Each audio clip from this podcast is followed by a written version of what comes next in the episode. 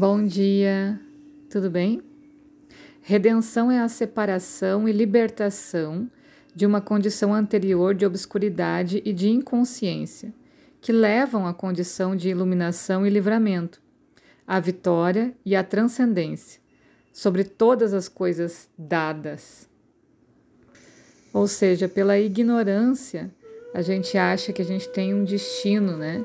E que a gente não consegue mudar esse destino. E a cura é justamente isso: é perceber as coisas, trazer a consciência para o seu prumo e tomar as rédeas da própria vida. Esse estado de ignorância é como a ilusão kármica. Isso é, são ilusões que resultam dos resíduos psíquicos de existências anteriores, ou seja, lixos mentais.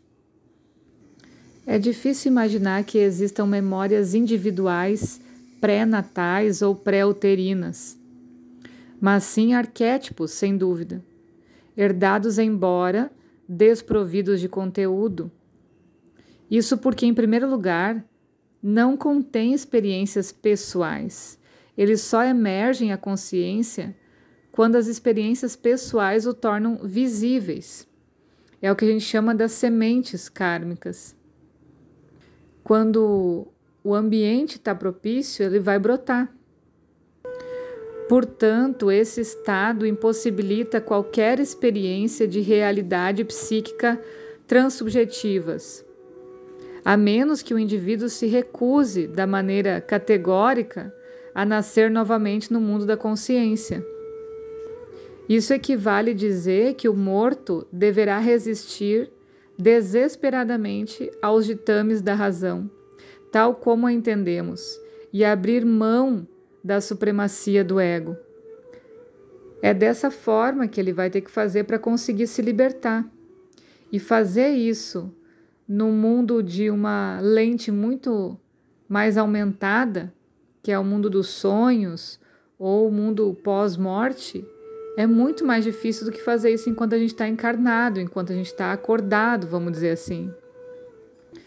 É frequente quando a gente ouve falar ou a gente lê, né, sobre os perigos da yoga, em particular a mal afamada yoga Kundalini. O estado psicótico deliberadamente provocado, que em certos indivíduos inseguros pode acarretar verdadeira psicose, constitui um perigo que realmente deve ser levado a sério. De fato, essas coisas são perigosas e não devemos nos ocupar delas da nossa maneira de ser tipicamente ocidental. Trata-se de uma interferência no destino, que toca nas verdadeiras raízes da existência humana e pode acarretar uma carga de sofrimentos com que uma pessoa sã jamais sonhou. Esses sofrimentos correspondem aos infernais tormentos do estado de ignorância.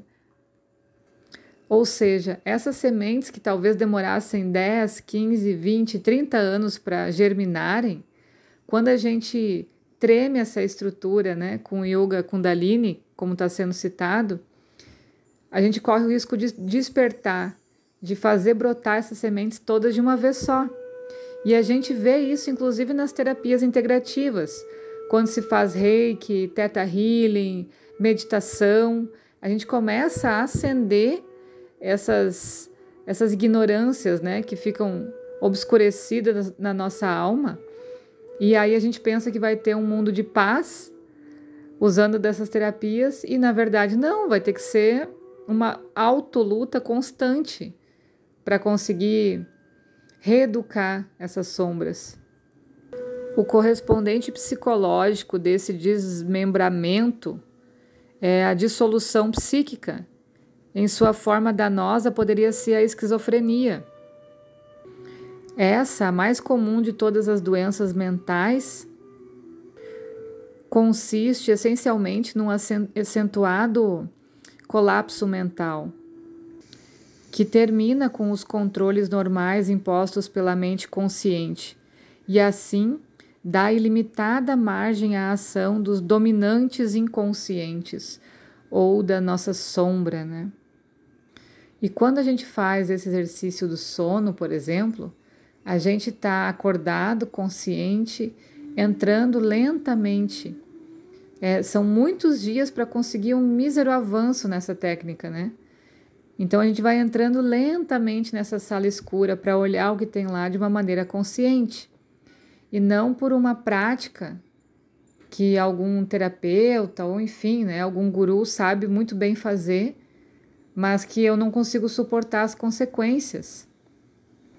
Esse estado de esquizofrenia é como se fosse uma caótica orgia de formas fantásticas. No fundo, o medo do autossacrifício está oculto em cada ego e esse medo é com frequência apenas a necessidade precariamente controlada de as forças inconscientes irromperem com plena energia.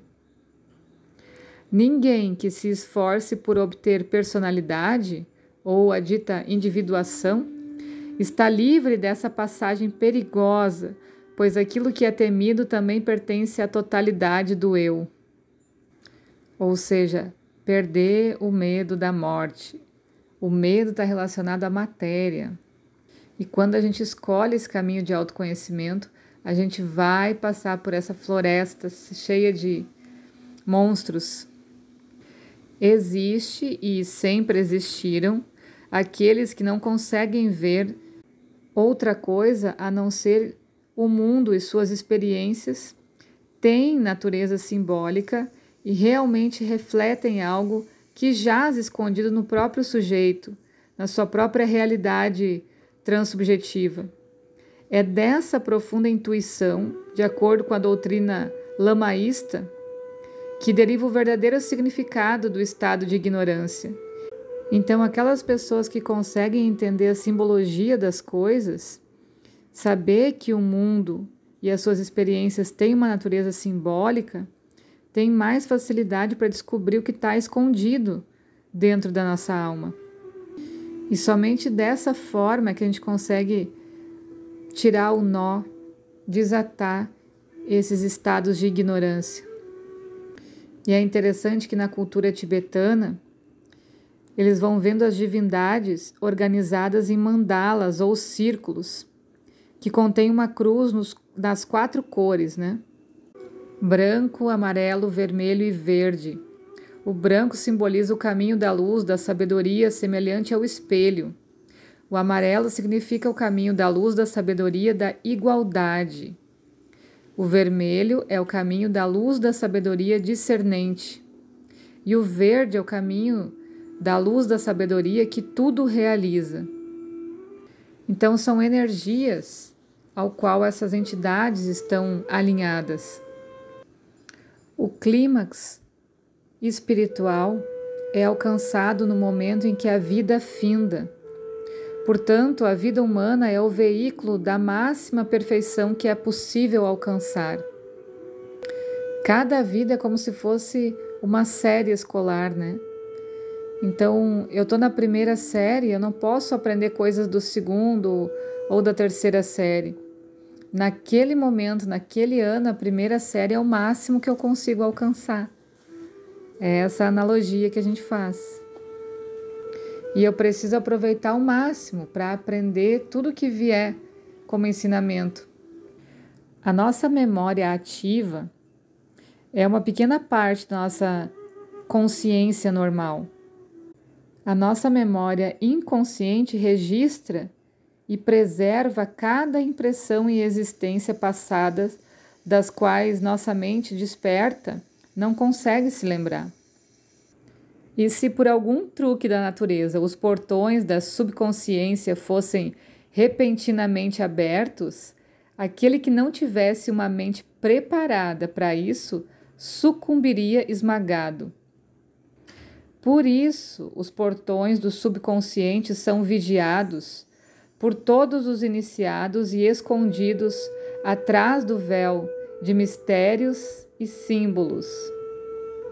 Uma das práticas mais antigas dos iniciados consiste em passar pela experiência da morte antes que possa renascer espiritualmente. Simbolicamente, ele deve morrer para o passado, para o mais antigo ego, antes que possa tomar lugar na nova vida espiritual na qual tenha sido iniciado. Então, quando a gente fala no Ayurveda sobre as fases da vida, Kapha, Pita e Vata, a última fase, ali quando entra na menopausa em diante, é justamente a sugestão ao desapego. O que conquistou até aqui, o que distribuiu até aqui foi. Não adianta se lamentar. E é justamente nesse período da vida onde a gente aprende a desapegar do nosso passado, de tudo que se relaciona ao ego, para poder passar por esse portão da morte de uma forma tranquila e leve. A gente precisa enriquecer a nossa sabedoria, a nossa inteligência, se preparar mentalmente durante o período de vida. A gente precisa criar, cultivar as faculdades que desejamos para que elas sejam influência decisiva no momento da morte e do estado do pós-morte. Tudo que a gente cultiva, então, nessa última etapa da vida é como se fossem arrumar a nossa nova casa. Então, não significa arrumar a nossa lápide, né? Ter a nossa lápide com um bom material, um material caro, mas arrumar a nossa própria próxima morada exerce domínio do pensamento, das emoções, maturidade, leveza. E é aquela história Dependendo da religião que você escolheu nessa etapa da vida, é essa energia que vai te receber do outro lado. Então, para alguns, o céu é dos católicos, o céu é dos judeus, o céu é dos budistas, enfim. Isso é importante também para criar a atmosfera que vai te receber do lado de lá. E é importante ter consciência disso para que a gente não seja pego de surpresa quando o momento crucial da morte chegar. Se a gente não sabe o que vai encontrar do lado de lá, cuidado, prepare o coração. Beijo e até mais.